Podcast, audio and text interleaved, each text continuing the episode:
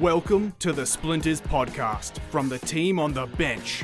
Community Radio's leading, no holds barred Friday night sports show. Available online and replayed on Triple H 100.1 FM. Now, here's your host, the Sultan, Tony Dosen. Yes, welcome to Splinters on a Tuesday night on Triple H 100.1 FM and on the web at www.triplehfm.com.au and then afterwards at podcasts.com and wherever else you pick up your podcasts, all the good places, Spotify, iTunes, Twitter, and all the bad places as well, like Mears Cast. You know, we've had a rather turbulent and remarkable year on and off the field when it comes to the lower tiers of community sport, none the least of which, the forefront of that, has been the New South Wales Rugby League. And given that their seasons finished last Sunday, the 27th of September, it was fitting that, given that we previewed the seasons twice over, once before COVID and once after, it's fair that we look back at the season that was as the dust settles on grand final day. And the best person to speak that with is someone who was right there at the coalface, at the front line, and who was there for the last game right through to the bitter end. He's been a friend of ours at Triple HFM for quite a number of years. He's recovered from the grand final defeat, but probably the best person to speak about the season that was and what lies ahead, given that he will be expected to play a big part in that. I speak of the Glebe Burwood Wolves coach, Nike Aaron Zammit, coach of the President's Cup runners up, and it's great to have him making his Splinters debut. Hello and good evening to you, Nike Aaron Zammit. Good morning. How are we? and I would expect such a response, no less, getting times uh, absolutely skew. Look, let's just take uh, a bit of stock before we look at the season that was, almost team by team. Uh, the grand final, great effort to get there, an historic moment for the Glebe Burwood Wolves, but came up just short. Yeah, look, it was uh, it was such a good year for our club. Um, making the grand final is something that you know we've always wanted to do. We've never made one. Come close a few times, but uh, yeah, it, it, was just great to finally make it. Um, massively disappointing to lose, especially by one point. Um, I did jinx it in the morning, saying, "God, I hope I don't." Losing a grand final is, you know, you'd rather get smashed than lose by one point. To be honest, it's just so heartbreaking. Um, you know, the boys are still pretty shattered, to be honest. But um, you know, I'm still proud of the efforts of the players, and you know, the, look at least at least we gave it a crack. We didn't um, we didn't let down for the whole 80 minutes. And giving it a crack was something that all teams in the President's Cup, Sydney Shield, and Harvey Norman Women's Premiership uh, did for the 11 weeks. That's all it was. It was an 11 week season right across the board, as well as at the lower levels at park football and A grade as well. Why was it 11 weeks? Well, we'll discuss that in the second half of the program when we look at the future. But so much was packed into that 11 weeks, and everyone gave it a crack, given that way back in April and May when the pandemic first hit, we were really looking down the barrel of no football at all in 2020. Yeah, it was, you know, it was, it was just great that we got on the, the park, to be honest. Um, it was just, you know, there was talk that it was off, it was back on every week a club seemed to drop out, and then you know every day a, a team seemed to come in just before. I think there was three redraws before we got started. Um, we, were, we had a bye round one, then uh, we were playing, then it was back to a bye. So yeah, it was, it was pretty um, all over the shop to be honest. But um, in the end, we ended up getting a you know a, a good competition or some good teams. It was very different, um, you know, but it was actually fun to, to play those you know, teams out in the bush and experience uh, different style crowds and you know, meet some different people. Because you know, as you know, it's a lot of the same people around. They just club hop every year in the from one Ron Massey team to another. So um, yeah, it was, it was an experience, and you know, with a lot of New South Wales Cup players available, um, you know, the Newtown boys and all that. You know, we, we ended up with a pretty pretty good side, but we still stayed true and strong to um, to the guys that were there before. Um, and as I've always said, we didn't recruit one Ron Massey player from another club. It was only um, guys from uh, you know from Cup twenties or that were already there. Now you mentioned that it was a difference. It was a refreshing difference playing some of these other sides. Did you get that feeling from those other teams like the Maitlands, the, the Thirrouls, the West Wollongongs, the Dubbo CYMSes, the Western Rams, that they were appreciating the freshness of playing opposition from the big smoke? Yeah, I think they did too. Like, there was a lot of you know, talking to crowds, and like, you know, some people, you know, were getting bagged out, and you know, yeah, some of the stuff they were saying. Um, but, but you know, speaking to some of the players and, and you know, the coach, the opposition coaches, they were, you know, they said it was really good too because they said, you know, we're we're used to playing the same sort of people all the time. Um, you know, that just a bit of, you know, with the travel and the bus trips, you tend to bond a little bit better. Um, so yeah, they, they, I think everyone enjoyed it. To be honest, it's like there has been a shining light out of this, you know, whole COVID thing in regards to rugby league. Is I, I think it's opened the door for what you know maybe will be a um, bigger, better style competition. That's all you know across New South Wales next year. I think that I, I really do think that's what's going to happen now after this. Well, we'll discuss that in the second half of the program. Let's have a look at how this season panned out. The 11 weeks of the President's Cup. You've got to discuss the winners, the Maitland Pumpkin Pickers. Yes, they spent the big bucks, and you'd like to be on the alleged money that Coach Matt Lantry is on, but you've still got to do the business and you've still got to perform. You were the side that stretched them more than anybody else, so you know about them probably more than anyone else. You played them twice in the last three weeks of the season and split the verdicts. You got the win in the last round. They got the win in the one that mattered. Um, in the end, probably the two best teams certainly played off in the grand final, and the favourites won the title. Yeah, um, yeah. I guess it's, it's one good thing. It's one all. Um, you know, we beat them by two. They beat us by one. So uh, I guess by four in a game, we're up. But um, yeah, look, I think you know they were definitely the best side. Um, just the way that they they played. Um, our only other loss was the Hills, and we did play them in torrential rain. Um, you know, I still think they would have given us just as big a challenge, to be honest, if they were in the grand final.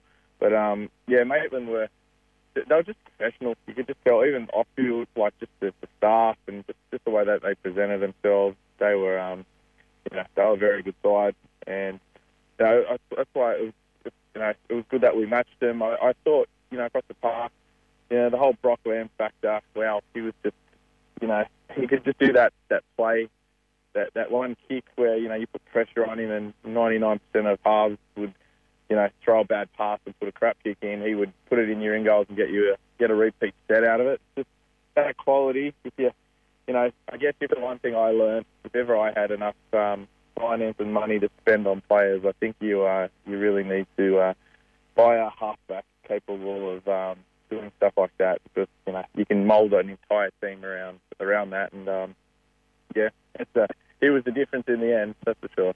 The North Sydney Bears were the team that you defeated to make that grand final in the condensed final series. And given uh, where they came from, Jason Taylor did well to get as far as he did with that outfit, given that there are a lot of, dare I say it, Asquith players, uh, uh, a black and white flavour to that red and black side. the Squish, yeah. Um, yeah, they were mixed sides. They were sort of a bit like us. They looked, they looked like they were a bit of cup players bit of Massey and you know some of the uh, I think it was the Bears or uh, Roosters twenties um, were mixed in. So you could definitely tell with them that they were like a, a cross between like the young and old. Like, had some you know experienced guys in there, and then you had some really young raw raw talent in their side. We probably didn't have as, as many young guys in our side that were sort of fresh out of twenties or even like that twenties age. Some of our boys had played a little bit of Shield and Massey before. But um, yeah, but they had some really good players. The Bears were still a really good side. Um, you know, we only they should have beat us in round one. They dropped the ball over the line, which would have either drawn or won the game for them. Um, and then when we beat them in the semi-final, well, as you know, it was it was six all with about 15 minutes to go before I conked my head, and then things started to happen. uh, but yeah, look on their day, then and like I said, Hills, either either one of those teams you know, I think would have, you know, done just as good if they made the final as well. What about the Hills District Bulls? And uh, very much an experienced side. Um, very much a lot of players came back. They even managed to coach uh, or coax Heath L'Estrange out of a retirement for one more go before he eventually fell foul of injury again. Um, they will be there and thereabouts in whatever competition is thrown up again next year. But do they lack that Brock Lamb style player, even though Josh Lewis came to the club, didn't have the impact that people thought that he would have, and he's not getting any younger. Yeah, Lewis carved us when he, we played him. He kicked the corners and strangled us. Um, as I said, it was a crappy day. That was probably I've never played in worse uh, conditions than that.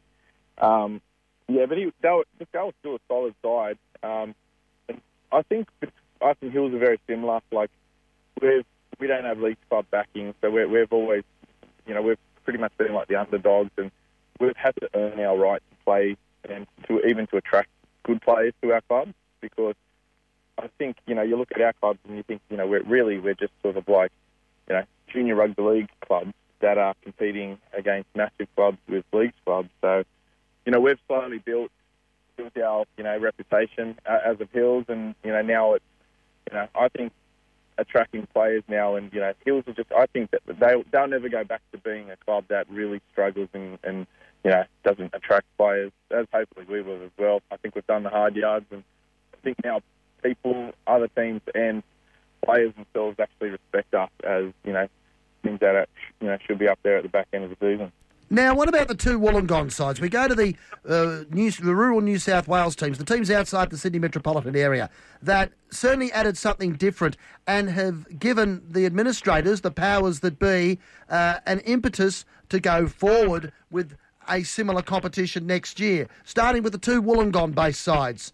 Uh, who both narrowly missed out, particularly in the Thirroul Butchers case, on making the semi finals. Uh, both Thirroul and West Wollongong uh, gave great value during the season. Yeah, they were good. Um, nothing was better than the crowd at Thirroul, I'll, I'll be honest. Um, never seen uh, so many people scream on the sidelines and um, yeah, every single one had a beer in their hands, which is that, that was like a great, the greatest atmosphere. That's what that was. That's probably the highlight of our season was, was playing them there, to be honest. But um, that, they were both good. I think their problem for those sides is maybe depth. I think when they started losing a few players at the back end of the year with injuries, um, it looked like they probably didn't have the players as backup to sort of take their spots.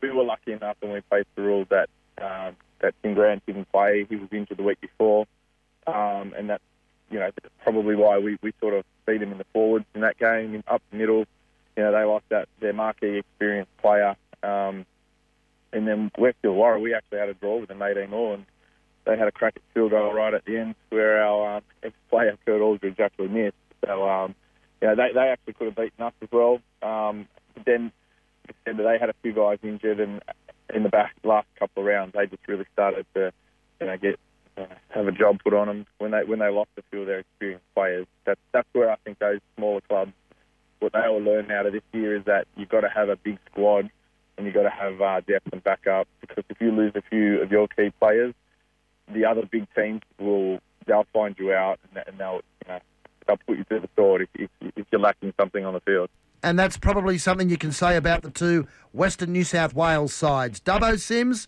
came in with a little bit of hype. They'd won those Challenge Cups under much different circumstances and greatly reduced condensed competitions against, well, sides that may not necessarily have been at full strength. The Western Rams were very uh, hurriedly put together at the last moment to almost make up the numbers as they played their home games across places like Mudgee and Bathurst. Uh, but they will certainly take those lessons, particularly the one about depth going forward, if they are to stick their hand up and play in a statewide competition next year? Yeah, they um, you know, again, they they had their position in the in the comp as well. I think all, all clubs sort of played a role. Um, Dubbo, we played them away. You know, the the long bus trip. You end, you know, you stay the night night before.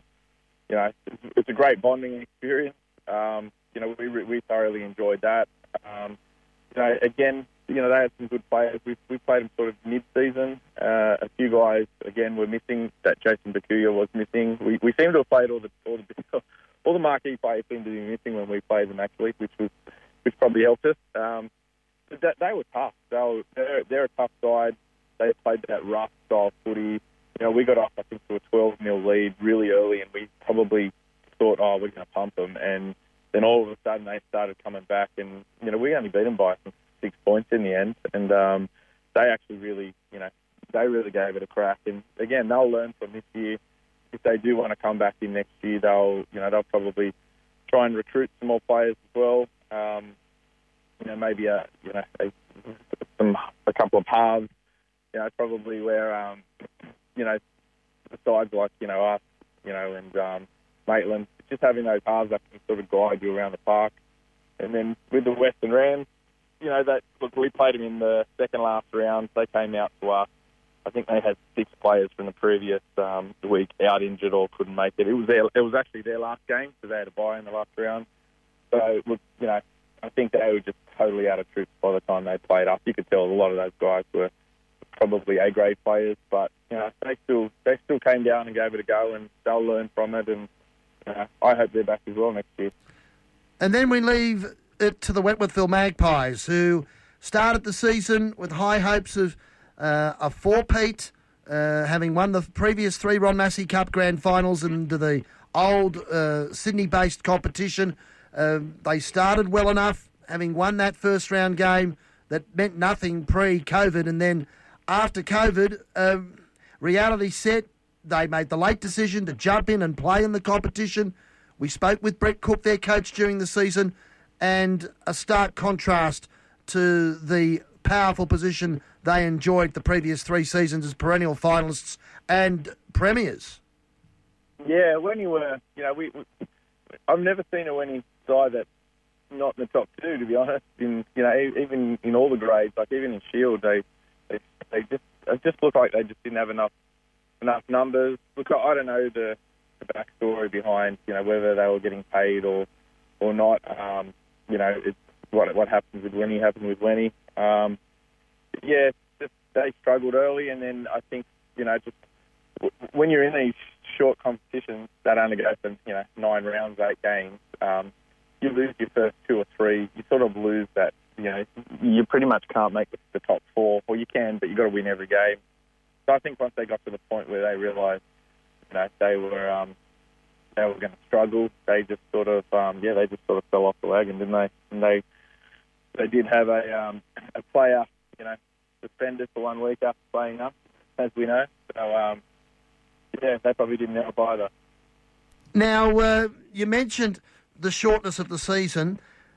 We hopefully will have a full season next year, and whatever competition is uh, put together as in 18, 19, 20, 21 rounds. How much of a difference is that going to make for the sides that came in from rural New South Wales uh, and even a couple in the Sydney Shield, which we'll come to in a moment, to try and put something together for a full season rather than just 11 weeks or nine weeks? Um, yeah, that's, that's going to be the massive issue and the massive concern. Like, I have my personal thoughts about it. I think um, and I think they'll be crazy. I've been saying for years that the Ron Massey Cup, the pre-COVID Ron Massey Cup, was too long. It was um, 20 games, and they don't realise, and they don't realise that like when you play semi-professional rugby league, like some of the hits, some you know what you got to put your body through for some of these guys is pretty much the same as the NRL players do. Maybe what five percent less intensity or something, but it's, these guys work full time they get they have to still train two to three times a week. They've got families, they've got kids, they've got lot. You know, they've got a life. It's so much for some of these guys to try and commit. They don't have the medical or they don't get the rehab that they need to, to play for 20, 20 games over what 24 or 25 weeks. It's just too hard. That's why you need such huge squads at this level. You know, to compete week in week out.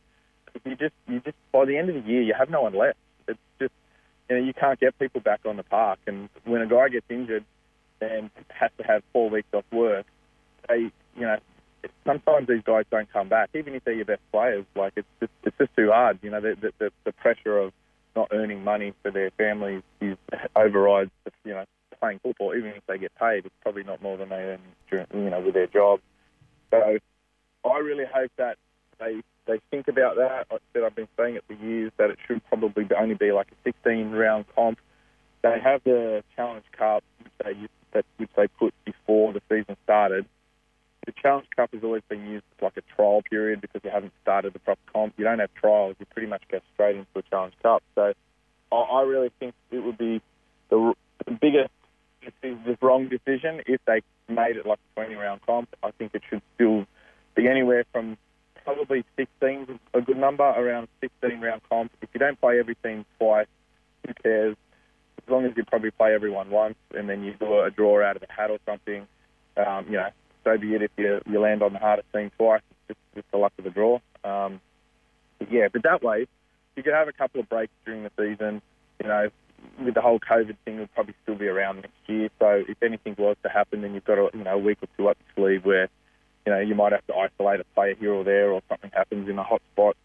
So yeah, I think a shorter competition, longer than this year, but shorter than the, a normal Ron Massey comp, um, would probably be the, the right number, 16 rounds. Well, the question then uh, beggars that the sides that are Leagues Club backed that didn't come back post COVID, not just Asquith that we definitely know are not coming back in 2021, and maybe for a little while after that, but the likes of Windsor who have made an announcement that Chris Yates will be their coach, the likes of Guildford, uh, the likes of St Mary's, those powerhouses. How do they handle having the year off and then coming back under these COVID conditions? You've played under them, you've got the advantage.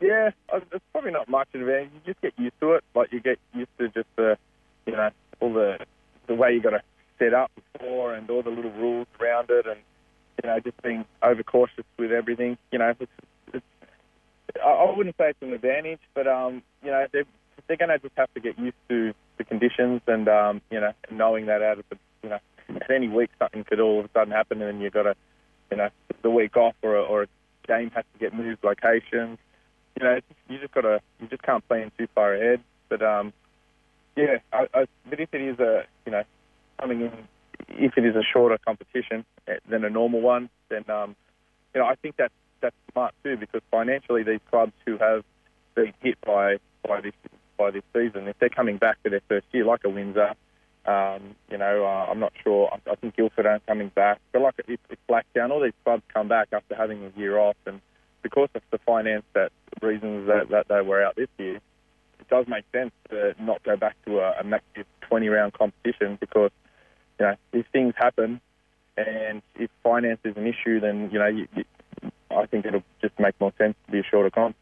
What about Fiji? The Silktails, that was probably the great loss that we had this year. The, the hard work, the hype, the build up that they had. They had that one game at home, the big win over Windsor and then it was all over. They have to start again from scratch.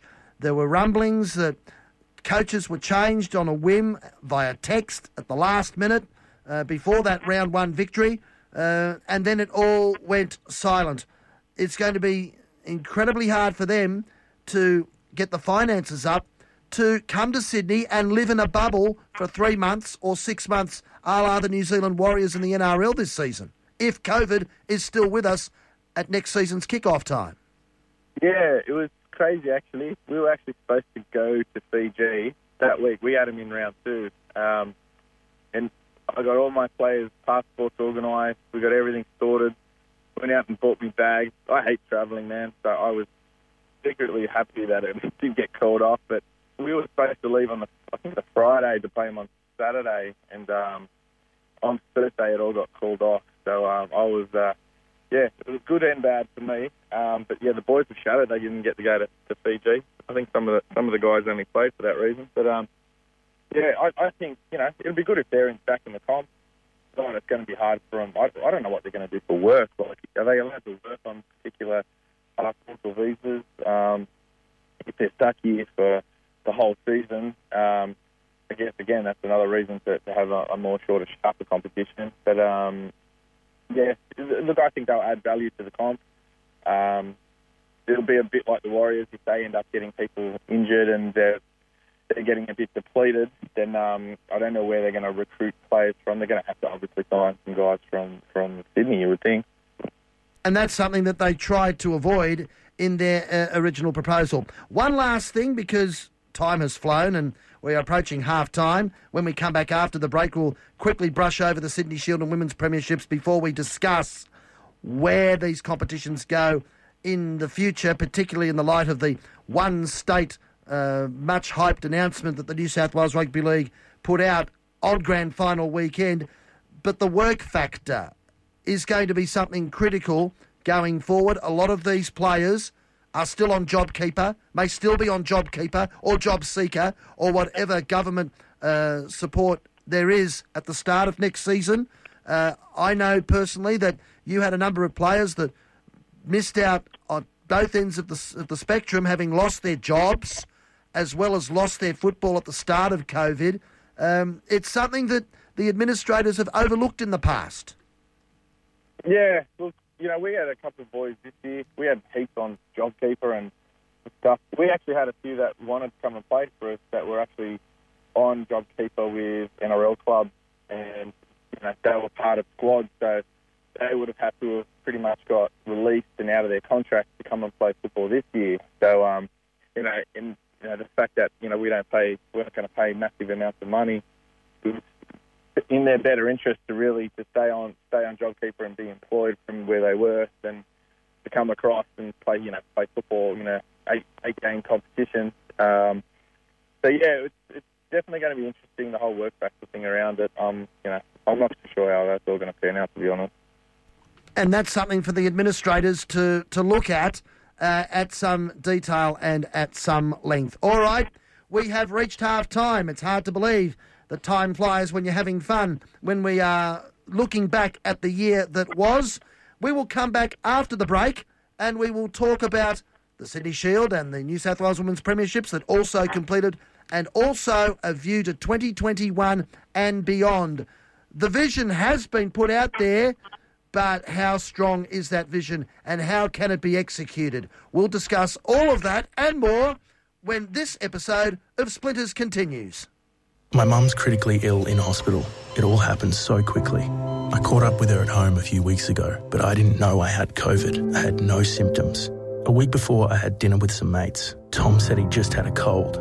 Five days earlier, he worked a cafe shift with Sophie, who said she just had a sniffle. We all had COVID and unknowingly spread it. We can't change that, but we can all change what we do in the future. Be COVID safe and save lives. To learn more, visit australia.gov.au. Authorised by the Australian Government, Canberra. G'day, it's a hat rack from the bench, Shane Evans, and I've snuck into the studio just to remind you to tune in every Friday night at 6pm to the bench, Community Radio's leading no hold bars sports show, and also on Tuesday nights at 8pm for Splinters, the bench podcast, as we cover the sports and issues others don't. It might be the European soccer, Shires cricket, New South Wales Premier Cricket, or ironically, rugby league in the summer. That's not irony, Shane. Actually, it is. Oi, used to. get out. Join us here every week for the bench and for the Splinters, the bench podcast here on Triple H 100.1 FM.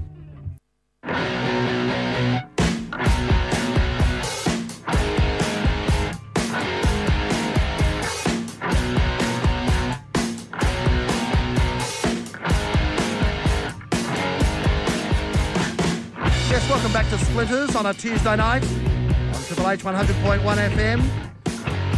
On the web at www.triplehfm.com.au and then afterwards at podcasts.com.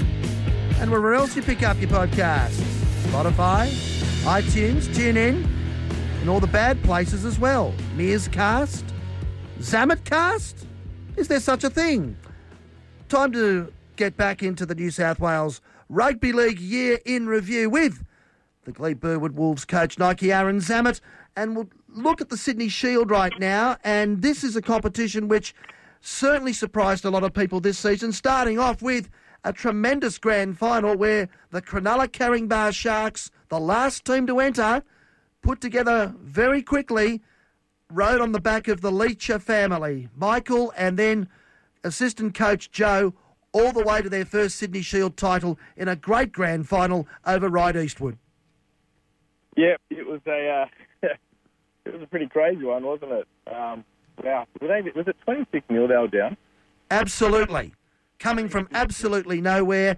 Ryde Eastwood looked so good for so long, but that was the thing about Cronulla Caringbah at the back end of the season. They were finding ways to win. Yeah, it was it was crazy. They um, you know, I still can't believe they bloody won that. It was you know right, Ryde Eastwood when they played um, Sydney University. Um, well, a couple of rounds left, they were actually got out to a massive lead, and then I think Sydney Uni came back within two points, and then they actually just lost that on the bell, which was um, you know pretty disappointing. So look, it, it had happened to Ryde Eastwood weeks previous, but um, yeah, coming back from that and just um, you know, Leisha just destroyed him in the, when he just decided to to run and they just played eyes up football. Um, very hard to defend against, and um, yeah, right. Eastwood just God, yeah, they'll be kicking themselves over that one. But still a great season for a side that was out of the limelight for so long, but came back eventually uh, to win a Sydney Shield and then make a grand final. Now, Belrose started the season well. They brought in a big name of their own in Jamie Buhrer. It was no coincidence that his injury and the lack of consistency of getting their best available side on the park. Jake Pickering had a year racked with injuries. Christian Bate, perhaps not the player he was, coincided with Belrose's fade out at the back end of the competition. They staggered into third place and were well beaten by the eventual premiers in the semi final.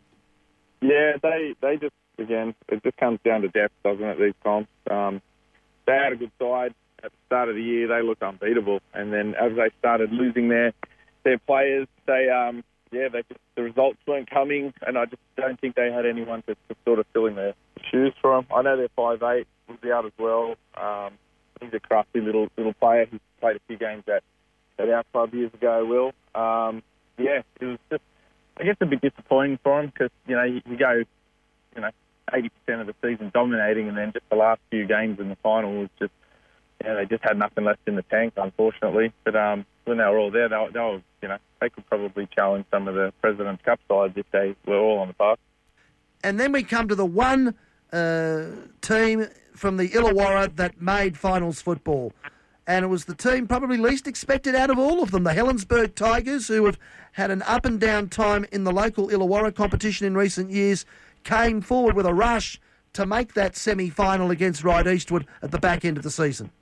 Yeah, they went all right. I, I went and saw them play after after we played against West Illawarra. Um, I was up down there and I just I got to watch them play. They but they weren't too bad. They had some crafty young players. Um, you know, they they looked like they'd go all right, but they, they probably did lack just a couple of uh, experienced ones out there to sort of, you know, to guide them through. It just, you know, it just goes to show that the teams that sort of, you know, besides Ryde Eastwood having a very, very young, balanced side, um, you know, that, that Leccia factor in the grand final was massive. I just think, you know, with these young players, you've just always got to have a couple out there that have been around and done this, done that, to sort of, you know, to guide a team or just to, you know, to make sure that all the young guys have got something to follow.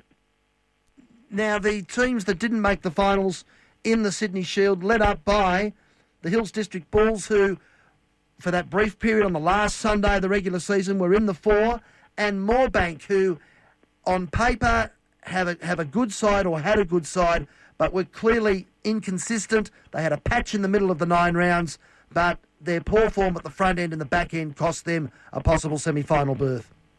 Yeah, yeah, Moorebank weren't too bad. Um, again, you know, just just injuries and you know the team sort of looked like it was changing a bit every week. There was a couple of new faces there, um, you know, and just much like everyone, uh, you know, just once you, once you lose a few of your your better players, there just wasn't the players to replace them with. Um, but they still had a good, you know, they still had a pretty good side.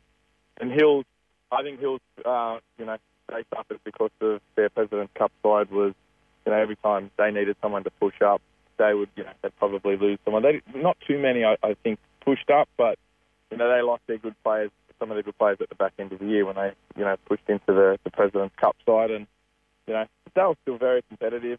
Um, you know, they had a draw with with our Sydney Shield um, in the university, but, um, you know, but it was good. I, I think all these young kids are going to get so much out of still playing in the competition this year. By contrast, perhaps the championship era of East Campbelltown has come to an end. A great era. They won three Sydney Shield Grand Finals in five seasons, but perhaps the age uh, and the Dad's Army factor caught up with them in the end. They only won one game for the shortened season. Waminda was no longer the uh, feared place that it was in seasons gone past. Shannon Gallant has already announced his retirement. There are perhaps a few others on the way out from that championship era after him. And if they are to come back being the proud club they are, they've got some rebuilding to do. Yeah, look, they were sort of Campbelltown Broncos this year, unfortunately. They, um, you know, they you sometimes get to that point where you got to make those hard choices and let you know let a few players go, or, or they just drop back and keep them at club. But just just you just got to find fresh young players and sort of you know move forward. Um, yeah, they just you know again they just weren't up to it this year. They just didn't have the you know didn't have the caliber of players to sort of compete with Shield sides littered with Matthew and a couple of marquee players. Um, you know, I think our Sydney Shield um, ended up putting a bit of a, you know, I think put 40 on them um, against them in the last round as well. So, um, yeah, it's, uh, I think it's time to go recruiting. Um, yeah, there's, there's, I'm sure there's plenty of good players out that way that they can find to fill the shoes of the ones that they'll lose. Mind you, um, having stuck with that old guard the way they did, um, may not uh, attract some of the ones they need to replace them to the club. Wentworthville United, winless, only the one draw for the season at the bottom of the ladder. Again, a sign of the changing times, and they really did suffer at the hands of their top side in the President's Cup, going as badly as they did. Yeah, yeah. Look, I, I, never thought I'd, uh, you know, no one thought the Broncos would get the wooden spoon, and no one thought Wenny would either. It was um, not win a game, and yeah, was, that was probably massively disappointing for their club. Look, I knew a fair few of their players. Like some of their guys actually played with our Shield last year. Um, you know, they look, they just had a really young side. I, I think they were more about giving an opportunity to some guys this year. I, I, I don't think they, um, you know, I don't think they, they really would have thought they would have won the competition when they entered with, with some of these guys. You know, they're young. A lot of them were, you know, I think out of twenties, and and you know they just gave guys an opportunity, which is still a credit to them. Like you know, these these guys have got to, got to start somewhere. Um, you know, it was a tough year, and you know, even with our with our shield, you know, it was it was sometimes it's about giving opportunities and working towards the next year rather than throwing all your eggs in one basket, try and win it this year. But, um, but yeah, look, it was a disappointing year for their shield, but um, I can almost guarantee you that uh, they will not win a wooden spoon next year. That's for sure. Now, what about Sydney University? They've had a checkered history since they came on board in uh, your setup as the feeder team. It's reasonably well documented that the Sydney University Sports Union perhaps has not given them the support that they de- needed or deserved, but they made some headway under the ever patient and ever hard-working Mick Habib uh, this season. Yeah, look, it, it, the year started okay. We had, real, you know, a fair, you know, a good squad in in our side with Glebe Burwood, um, and, that, and they had some handy young players as well. We, we were just smashed with injuries, and you know, even even training injuries was just crazy this year. We, every week, two, three, four players would just go down with, with injuries that'll keep them out for four or six weeks, and in such a short comp, like players are like, oh, sort of what's the point of coming back? I'll be when I come back. There's only two rounds to go. That, that's the that's the big problem with a short competition, is when people do find themselves injured, they sort of they look at the clock and they look at the calendar and think, ah, oh, is it worth coming back for the last three rounds or two rounds? And you know, Sydney University, we just had so many injuries that I, I was taking, you know, their their best players ended up playing with me, and then with the injury, you know, count. Um, you know, there was a chunk in the middle where they got towed up a few weeks because, you know, we, we couldn't even put enough, uh, we couldn't even get 17 players, you know. At the back end of the year, we had a, a couple of guys playing Shield before coming back and, and sitting on my bench for me. You know, I'm always happy to, to lend to players and, you know, do what's best for the club. But, you know, they lost the Cronulla Caringbah by six, by six points. I think they lost to Ryde Eastwood by eight points, um, which they were only two points behind in the last minute and then they beat East Campbelltown in the last round. So that, look, they they came home with a wet sail. Though, if if we were able to hold that, those 17 players for the whole year, I think they probably you know should, probably should have been a top four top side to be honest, because we had some really good young young players from the Shark 20 system. Um, Isaac Longmire, their, their their captain and hooker, he he added massive you know massive attacking ability to the side. Uh, yeah, look, disappointing. Um, you know, in hindsight, you know, we probably needed five to ten more contracted players of quality at the club to, make sure that the both teams could um, could you know stretch the year all the way to the end. And that's going to be a key for next year, and we're going to come to that in a moment. But before we do, I know you probably didn't play a lot of attention to the women's competition. You saw them play along the way, but it produced its own uh, fairy tale story with the last chapter ripped out. The North Sydney Bears, who started slowly but were the main beneficiaries of this six team final series system that they endured and that they uh, put together, finishing third and then playing three sudden death games uh, to make the grand final and then pushing the eventual premiers, the Central Coast Roosters, in the decider. Yeah, look, it was, uh, you know, the women's games have gone crazy, hasn't it? Like, you know, the, you there was a lot of people. There, there was more people there for that game than, than the other two, I think. Um, it was, it was, it was really entertaining. They've gotten so much better, and you know, a lot of people sort of, you know, showing a lot of interest towards it now. The, what the Bears did to make that final was, you know, was such a great effort. Um, you know, I, I only got to watch bits and pieces of the grand final, um, and yeah, the looked quality out there was was really good. I think a fair few of those players have probably been picked up and, and now in that uh, the women's NRL side.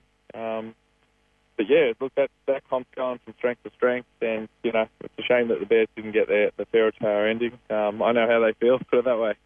Well, yes, uh, they came up just short as well, but their big performance was that preliminary final win over the uh, star-studded Cronulla side.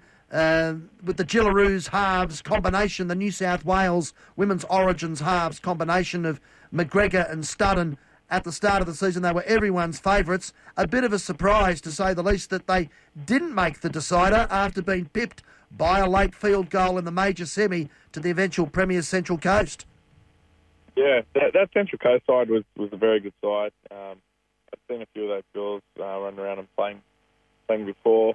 You know, they were just they were just too strong. But they, they, they must they're really well coached actually. Like you know, when you watch their structures and, and how they were playing and just the talk out on the field, it's um yeah, it's just you know such credit to those know, everyone involved there that it was you know to, to get them to a grand final and to win. It was um you know it was awesome to watch and you know hopefully that comp gets bigger and better next year as well.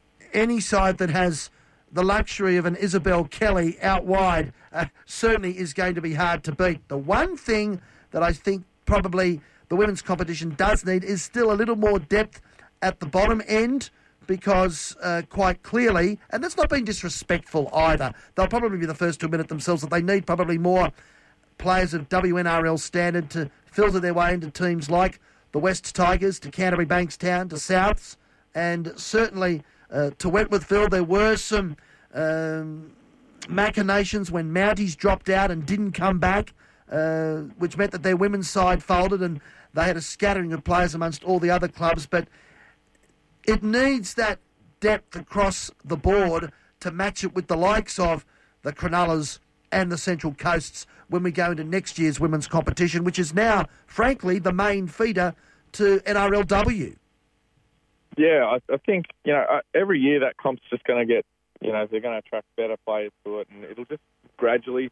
It just takes time. It's like it's like with Glebe, Burwood, and us over the years. You know, we you start slow. Every year you just build five, ten percent. You get a bit stronger. You know, not just on field but off field, like just the professionality, the staff, you know, the the facilities, everything. You just it just slowly keeps getting you know bigger and better, and then you, you end up getting to a point where you know you can challenge the sort of you know the more financial clubs in the competition. Um, you know, it, it's just going to take a bit of time before they. You know, there's enough quality players to fill all the sides, so that you know the competition is, is, is quite even, and you know the more those, those you know WNRL girls that, that are running around in it, just it'll just increase the you know the uh, quality of the comp even more. And that probably aligns with an increase of numbers in the WNRL competition, but that seems to be a fair way away.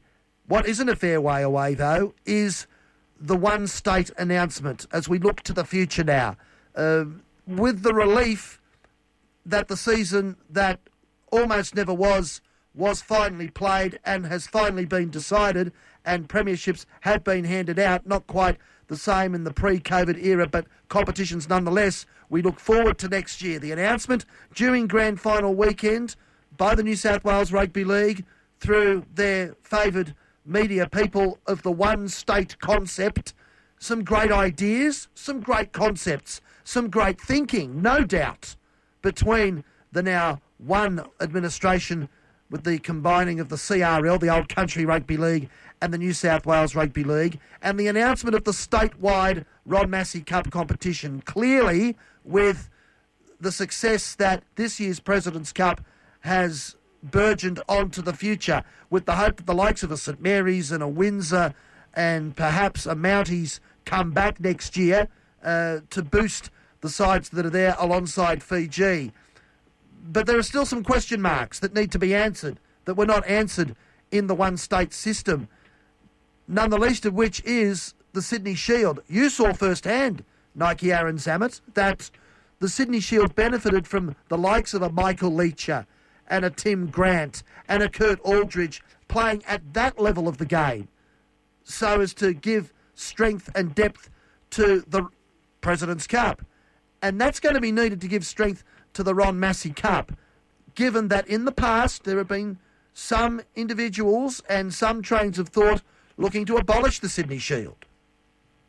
Yeah, look, um, you know, next year is definitely going to be interesting. Um, you know, it's, it's the Ron Massey Cup with, you know, the teams that will come back, as you said, the, you know, St. Mary's, the Windsors, if they all come, you know, they all come back into the competition. Most of the teams from the President's Cup this year stay.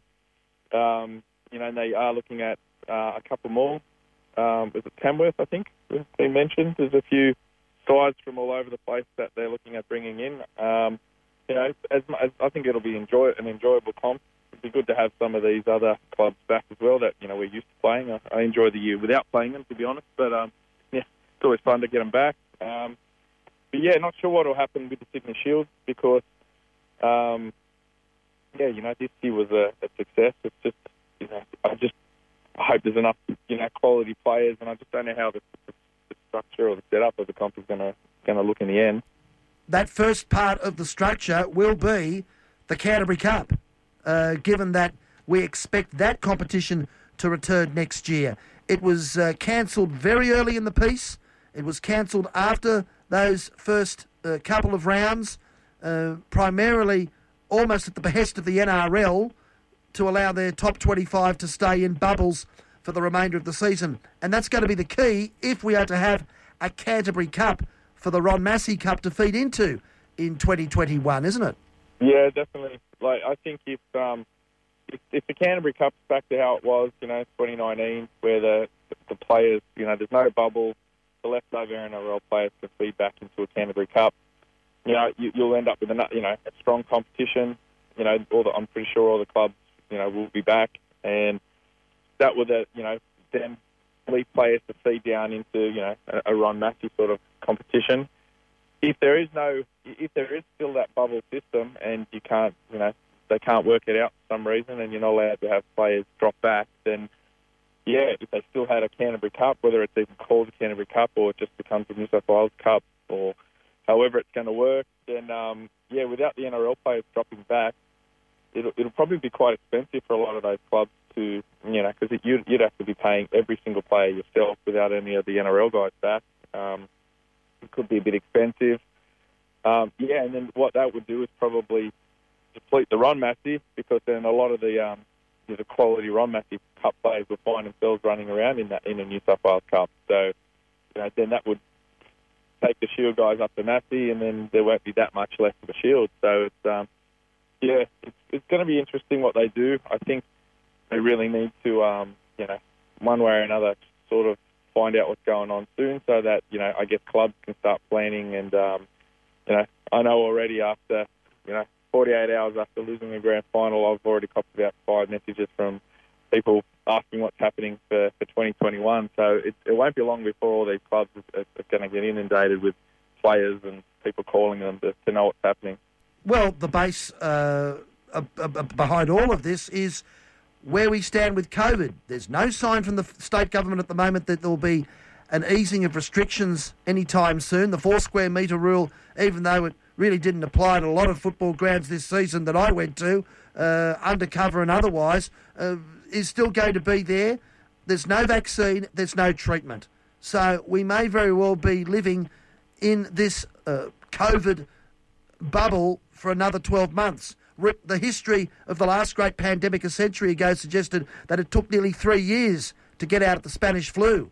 it may take that long here. If that is the case, then everything's up for grabs. One thing we do know is that there will be no coverage of whatever Canterbury Cup system or competition or Queensland competition there'll be, if it's equivalent, on Channel 9's free to air network. That was the first victim very early on in the piece of the tougher negotiations for NRL rights between Nine and the NRL. There are uh, some descriptions and some rumours flying around that maybe the ABC could pick up the Canterbury Cup on free to air. We don't know what uh, Foxtel and pay television are going to do with the Canterbury Cup if that comes back next year. And there was no mention of that whatsoever in the one state concept. Yes, the Massey Cup was there, but the Canterbury Cup and the Sydney Shield were conspicuous by their absence. Yeah, I guess it's um yeah, like you said, it's all up in the air. Um, you know, look, there's there's a place. We we need the Canterbury Cup back to put the players, the, the club, everyone needs it back. There needs to be a second tier competition. End of story. Um, know, and we I, need a Sydney Shield. And you do. You need a Sydney Shield. They, they all they all play a, a valuable piece because without one, the other one suffers as we as we saw this year. So, you know, it's, if if there's a cup and we get some good players back, you know, that are that are cup quality players, that keeps us alive. That gives us players to feed back the Shield. And you know, um, without a Canterbury Cup, I just it's, you're just missing the most important piece, really. And you're going to lose so many players to the game. That's the other massive issue. Is I don't know where all the, a lot of players that are, you know, fringe NRL players that, that aren't getting a game. You know, it, it's it's going to be tough. But um, you know, look, I, I just hope they can they can work it out, and all three competitions are, are back to some sort of normality next year, and we can have it. You know, your Shield, your Massey, and your Cups, and um, yeah, it's, uh, it's sort of sort of what the game needs, to be honest. Otherwise, you know, I don't know what a lot of these guys are going to just start, you know, doing other things, to be honest. And we've seen that in the Northern Corridor, where the Hornsby Lions rugby union side were the main beneficiaries of the demise of the Asquith Magpies and them pulling out of Ron Massey and Sydney Shield at least for 2021. And with the announcement that Pat Wisner has found a gig in the North Sydney Bears system under Jason Taylor for at least 2021, uh, the road is a long way back for Asquith, isn't it?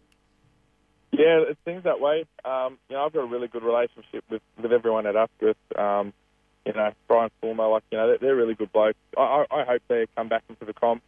You know, you hate playing them, you rock up to their ground and, you know, the, the mortal enemies when you're there, but as soon as the, the whistle, you know, goes and the game's finished, it, you know, it's a good club, good people there. Um, you know, I, I hope they they can be back sooner rather than later. It's just, yeah, it's just really unfortunate, you know, like just whoever would have thought that this will happen to the world, and you know, it's um, unfortunately things like this are just a byproduct of what's happened.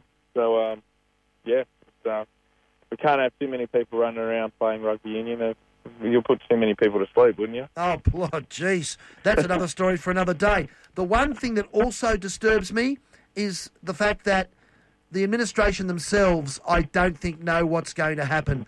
I know for a fact that outside of the executive, nearly all the New South Wales Rugby League staff this year were A, not only on JobKeeper, but B, also on data restrictions, i.e., they were restricted in the number of days per week they could work, and they were restricted in the number of hours per day they had access to the New South Wales Rugby League system. I find that nothing short of incredible for an organisation that declared in their recent annual report before COVID that they had $21 million in the bank. That is another story for another day. You know what? We've just about run out of time.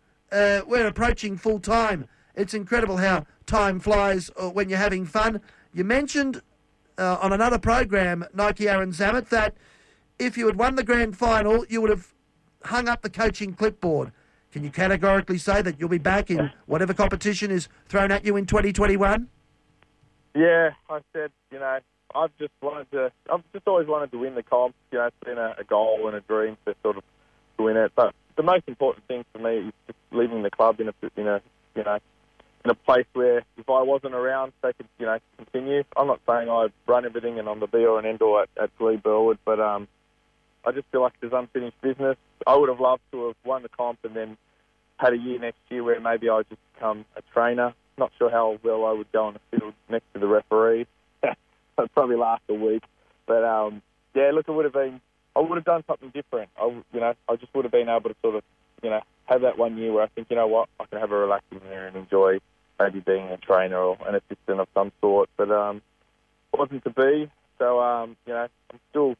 I probably at this moment will do it again. Um, but yeah, I might uh, get a for a co-coach again and go back to the old days of having having someone else there next to me rather than doing it all by myself. Hopefully, we do see you back in 2021. Thank you so much for what you gave to the game for those 11 weeks and beyond this year. Enjoy the summer. We will catch up soon.